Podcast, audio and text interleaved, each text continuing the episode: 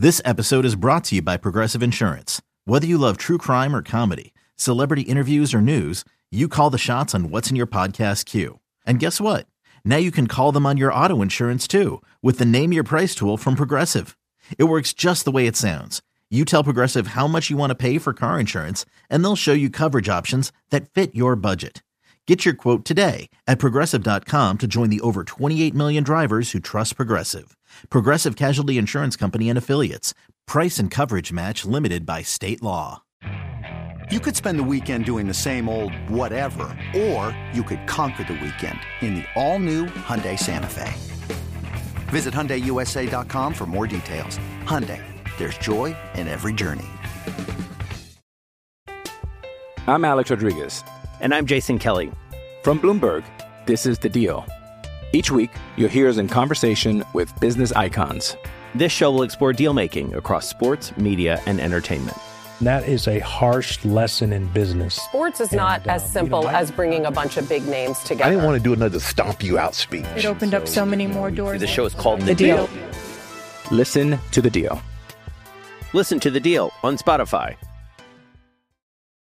It's time. It's time. Time to get in the zone. Time to get in the zone with the 49ers web zone. This is the No Huddle Podcast with Al, Zane, and Brian.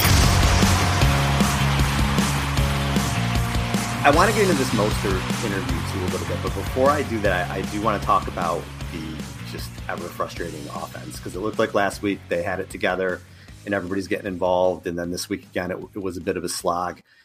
The two guys that stuck out to me really a lot were um, obviously Jauan Jennings, who just keeps making big catches. I mean, listen, you look at the Chargers game; if he doesn't make those catches on third down, they might not win that game.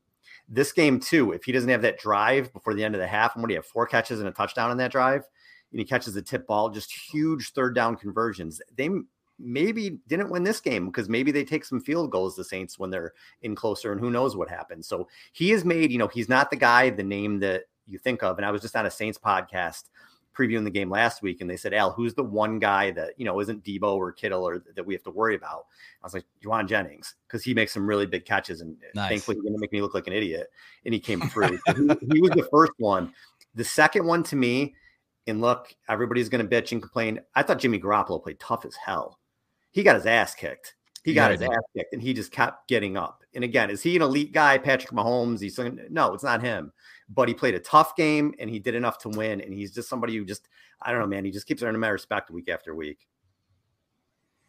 Yeah, third Oregon Life, third and Jauan. I love that. I love that nickname. I also thought Chains. Chains would be a good nickname for him, right? Because he moves the chains every time he catches the ball.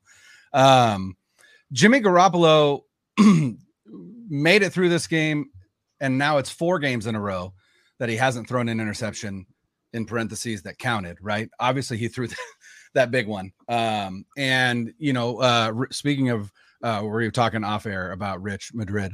Uh, Rich had uh, Rich had a clip of that on uh, on the timeline today, and that interception.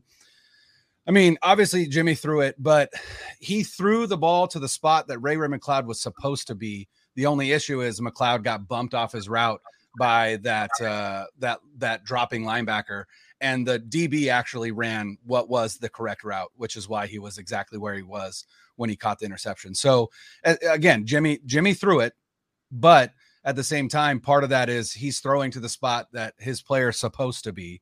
And that's what this offense is predicated on, right? It's predicated on being where you need to be and knowing where that's going to be and and and making the throw. And so Jimmy was tough as nails in this game. And you know, the the offensive line got their ass kicked. And that was the issue for the offense is that the offensive line never once really established themselves on the line of scrimmage, which is what this offense has to do if it's going to be successful. You know, I was I was thinking about it today and the reality of Jimmy Garoppolo as a quarterback is that if you wanted to point to one thing that is elite about Jimmy, it's it's his ability on third down. I think his third down uh he's just absolute nails on third down and and in this game he was 9 of 13 for 80 yards um and I think I I think those were I think he converted all 9. Um well the problem with that is that in order to be elite at that, you've also got to make sure that you're staying ahead of the chains, right? With the ground game and everything like that. These third downs need to be manageable. And so when Jimmy Garoppolo is operating your offense, your offense is operating on a on a slim margin of error. And if any of those if anything happens, right, that that bumps you off of your your margin, which in this case was the Saints defensive line absolutely taking it to the 49ers offensive line. This offense is not going to look good. And so I think that was the biggest issue. I don't think it was Jimmy Garoppolo. I don't even think it was Kyle Shanahan. I think it was the Saints defense that absolutely took it to the 49ers offensive line. And then on top of that, you're talking about a team that didn't get back to Santa Clara until Tuesday morning. You had Thanksgiving on Thursday. They didn't even have an actual practice until Friday. And again, this is an offense predicated on rhythm and things like that. And so I'm willing to take a look at this game and go, hey, this was a trap game, right? You're looking ahead at, at, at that Miami game this week against Mike McDaniel. Tom Brady comes in in two weeks, and then you've got Seattle the week after that, right? This was a game that would could easily be overlooked. And on top of that, you just had a wonky travel schedule along with the holiday and all of that. I'm just willing to chalk it up to we escaped. We got what we needed to. We got 13 points. We only needed three. Hell, we only needed two, right? They pitched a shutout.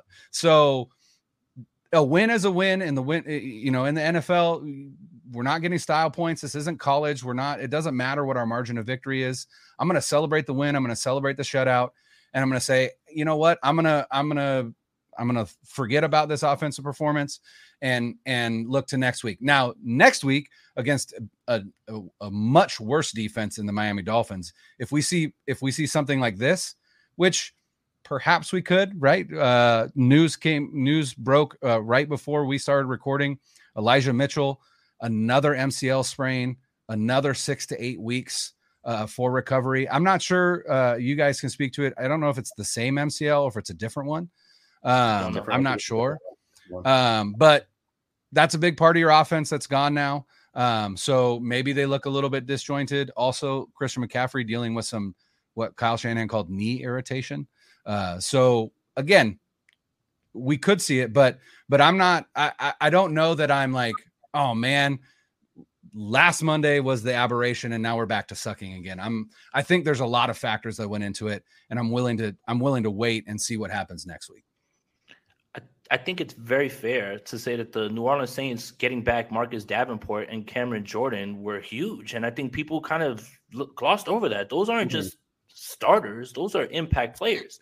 Dennis Allen's a defensive guy. I also think that they looked at this game and saw what was right in front of them. The Tampa Bay Bucks just lost right before they started playing against the Cleveland Browns. You have a chance to jump in the first place, regardless of your record. I don't care if you're five and seven. The goal is to to you know take the chokehold on your division. 100%. So you have to give credit to the Saints. Also, what is this about the Saints and hurting quarterbacks and hurting oh 49ers God. quarterbacks? I just it's it's so much PTSD of Bountygate, right? They're falling on Garoppolo's leg, they're hitting him in the face, they're not calling anything. And I'm just like, what is it? Why is it the Saints? We can't even blame uh the guy. I, I'm blanking on his name. I hate him so much. I forget his name. Um, but it's it's so crazy to me that it continues to be the Saints. And also, we can totally throw out the Jimmy Garoppolo isn't tough narrative. I mean, yep. down the stretch, he played with what he played with. He kept fighting. And I think to Brian's point, all of those factors are important when you think about this game, right? And I think those are the outside factors aside from the X's and O's and the roster and the coaching that don't really get brought up.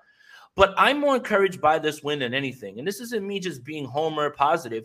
It's because things don't go the way that you expect them to at times. You have to find ways to scratch and claw and win games, right? Everything right. is not going to be you rolling over the Cardinals on hard knocks on Mexico City, right? Like that's not how these games are going to go. The Saints played a great game. They deserve credit. But the 49ers deserve credit for finding a way to win. Good teams find ways to win these games. Bad teams find ways to lose those games. And this doesn't seem to be a bad team because they're finding ways to scratch and claw and win games. And that's what I walked away with more, more than anything. Yeah. And I wanted to hold on now. Two things real quick. One, Gregg Williams. Is that who you were thinking of?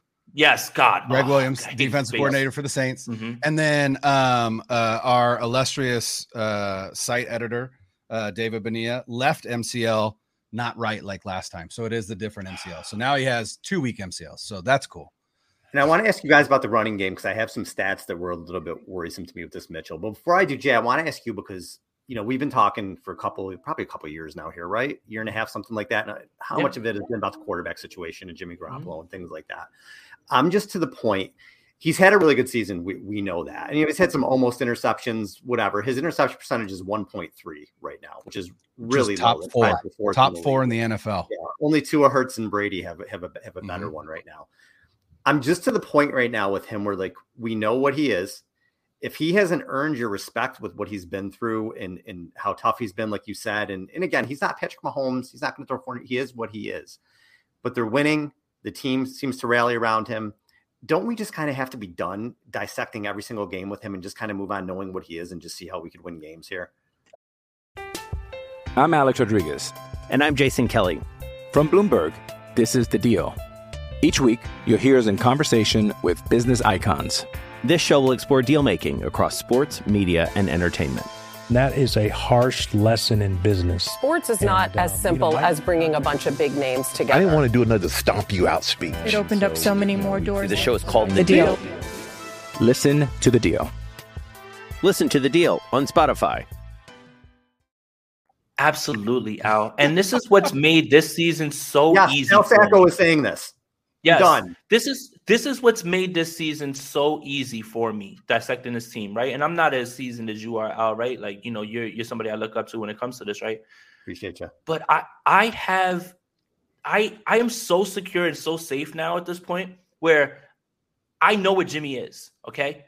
He's gonna have games that he ropes you in. He's gonna have games that you just but I'm fine with that now. Here's the here's the thing that I think is the most comforting without Jimmy Garoppolo, and let's just say it was Trey Lance and Sudfeld or Trey Lance and Purdy, season's over. So thank you, Jimmy.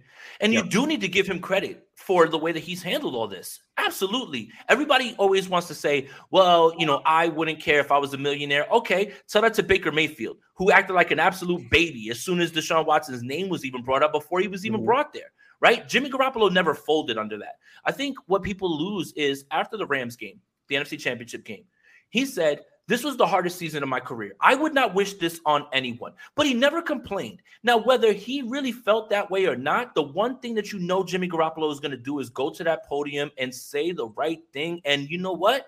This team loves him. And thank God he's here because if Brock Purdy was playing, I don't want to be that guy, but this season was we could. Like it just would be done. I'm just and and and there is a point where I feel now that is so easy to analyze this because I know what it is. I don't even get mad anymore. If he throws an interception in the red zone or something like that, it, it doesn't even make me mad anymore. You know why? I know what to expect. And there needs to be some sort of comfort level with that. 49er fans should feel a little bit safe knowing that you know what this offense is going to be operating and looking like, as opposed to not knowing what it would look like under Nate Sudfeld or Brock Purdy. So again, it's done. I don't feel the need to post the all 22 clip when he misses a read. I don't feel the need to throw the almost interception up there. It doesn't count. And I feel that 49ers fans, when you bring up, well, they dropped the pick or he threw a pick, please just watch another game. Please. I watched Tua on, on Monday Night Football against the Pittsburgh oh, Steelers oh, throw Steelers. four balls, throw four, four yeah. balls right into their chest and they dropped them. But nobody ever brings up almost interceptions with anybody but Jimmy. I'm done dissecting him at this point. I know what he is. Go win games now at this point. And it's so easy. I think he is playing a little bit more clear because he knows that nobody wants Brock Purdy to play. Like Trey Lance, at least last year, he was dynamic. You could say, I want to see Trey. Nobody wants to see Brock Purdy. Right. I'm sorry. And, and that's a good point. Like the quarterback play has been shit this year for the most part. If you're only watching Niners games, maybe you don't understand that. But if you're watching around the league like me, I watch every second of football as I can until my wife is going to divorce me, but I do. And like the quarterback play is, is terrible. So like I'm I'm I watch Jimmy play and I'm like, oh, I'm, I'm gonna take this all day all day. He's been a top probably 10 to 12 QB in the league this year. QB play has yes. been garbage. All right, I want to ask you guys too, Brian and Jay. So Mitchell gets hurt. And what I've seen the last three games from Mitchell coming back, okay, he he had 18 carries for 89 yards, nine carries for 59 yards, and seven for 35 this past game before he got hurt. They've been starting off with McCaffrey, and then Mitchell comes in and just lays the hammer down on people. We've been talking about that. He looks fast, he looks quick, he looks strong. We know McCaffrey is an all-world running back. But his last three games 14 carries for 38 yards, seven carries for 39, 11 carries for 32. So, two of his last three games, he's been under 2.9 yards per attempt.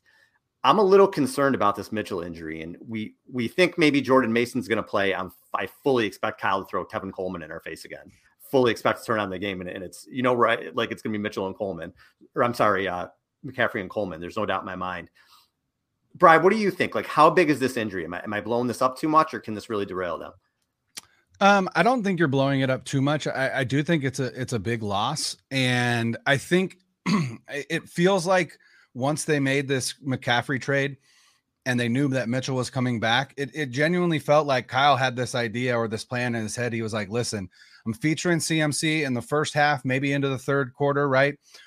Where we're going to get a lead and then we're going to just sit on these on these teams. We're going to run Elijah Mitchell, uh, who's fresh, who has fresh legs, runs hard, and we're going to ice this game with our running game.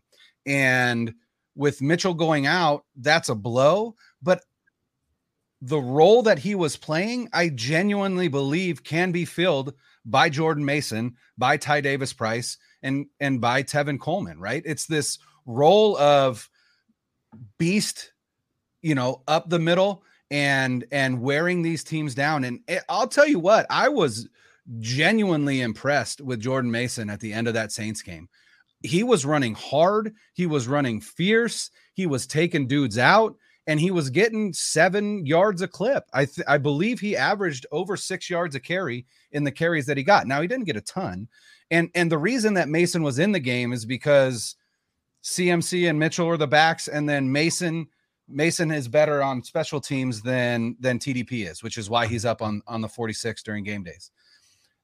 With Mitchell down, I believe it's either going to be. I, I, think Mason has. I think Mason has his spot secured. So it's either going to be Coleman or it's going to be TDP. Um, I would hope TDP just because you spent a third round pick on him, but I mean it's sunk cost already, right? You can't you can't talk about it too much, but um, I I genuinely believe that if if Mason is given a shot, I think he's going to impress people. I was super impressed with him, and Jason, you could speak to him uh, in camp because you saw him in camp. I know that he turned some heads in camp, and part of why he hasn't been featured in the offense much is because I think there's some some uh, blocking issues that he has, some protection issues, right? That I think they're waiting for him to to pick up a little bit more. But now that we're this far into the season, I would imagine that he's gotten better at it. So I I genuinely I've I've been on the Jordan Mason hype train since training camp and and and I hope he I genuinely hope he gets a shot and if he does I think he's going to impress. Yeah, I mean, I, I, I, make no bones about it. At training camp, I was there nearly every single day, and he was the most consistent running back on the field. Didn't matter. Elijah Mitchell, Trey Sermon did not matter. TDP every single day. Jordan Mason ran the football like it was the last time that he was ever going to touch the football. And that's kind of what I saw in Mexico City again. I'm like, it's still there. Like he felt like, okay, I'm not going to touch this ball again because of Mitchell McCaffrey, but I'm not just going to like lazily go about it. And sure, he is way too valuable right now to this roster in terms of what he does on special teams. That's why he's up on game days. You you absolutely nailed that. I think what most impressed me at the end of this Saints game is the Saints knew. So Jimmy Garoppolo threw the ball 28 times, right, in the first half. He ended up with 37 attempts. So he threw the ball nine times in mm-hmm. the second half. So the Saints know exactly what's coming, right? They know exactly what's coming, and you still can't stop it. And I think that's what Jordan Mason is. He runs hard. He's very physical. Sure, I hope he improves on all those things. But when people bring up the Jeff Wilson trade, this is why I'm a little bit confused, right? Now, sure, in hindsight, everything is 2020. Well, why did you trade Jeff Wilson? You could certainly use him now. Well, an undrafted free agent is asking for for a trade because he doesn't want to go back to being an insurance policy, and I don't blame him. You have this confidence in Mitchell. You kind of have in the back of your mind, hey, if push comes to shove, here comes Jordan Mason, and you're able to flip Jeff Wilson Jr. for a fifth round pick, which, if for certain teams, a fifth round pick means nothing. For the 49ers, a fifth round pick could be George Kittle or Talanoa. All pro right? So like, so for for people to just continuously bang this drum about you shouldn't have traded Jeff Wilson, I think it's good business, and you do it ten out of ten times. Now, I think what's more concerning is the fact that TDP can't see the field, and this is back to back years on of a third round running back at this point, man. And it's like, damn, third round is no joke. Like, you know, you can have a really impact a, an impact player in every third round, right? Like, I don't mm-hmm. want to bring this up, but Jalen Hurd over Terry McLaurin, and like I can go all the way back or like all the way down in the third round. So I think Mason's going to be fine. And I think that was part of the confidence in moving on from Jeff Wilson Jr. is that he is impactful on both sides and he is a hard worker. This is the thing about Kyle Shanahan teams. If you're not going to make your teeth or you're not going to cut your teeth doing something, right? Maybe you may not get your reps running the ball, but if I got you on special teams, if you're not going to do anything when your opportunity is called, that's what I love about Samuel Womack. Samuel Womack loses his job at nickel. Well, guess what? He's on special teams and he's making plays. You have to find a way to contribute. And I think Jordan Mason's fully bought into that. And I think he's been waiting for his moment. If he does get his chance, fully expect, you know, I'm, I'm starting to, I'll talk me into it. I think it's totally going to be Tevin Coleman with the do rag and everything because, you know, pass protection, Kyle's guys, I know who it is. Mm. But if Jordan Mason can kind of carve out this role as like the closer, right, on a drive when you really want to bleed yeah. everything out and finish, I think that that's exactly what he's suited for. He's not wearing that 24 because that was the only number available. He yeah. runs he runs a lot like Jeff Wilson. He reminds me a lot of Jeff Wilson. So yeah. again, take that undrafted free agent, flip him for a fifth rounder, replace him with the other undrafted free agent that you have on the squad for sure. Yeah, Tevin Coleman nine carries for 17 yards on Sunday. Book it. Book it. I mean, as long as it's if it's, I mean, how do we get Tevin Coleman to visualize like the water boy, the Carolina Panthers? Yeah. If he can like look across and see the Carolina Panthers, Tevin Coleman's going off for three touchdowns, confirmed. Like we have to find a way to, to hypnotize him to see the Panthers.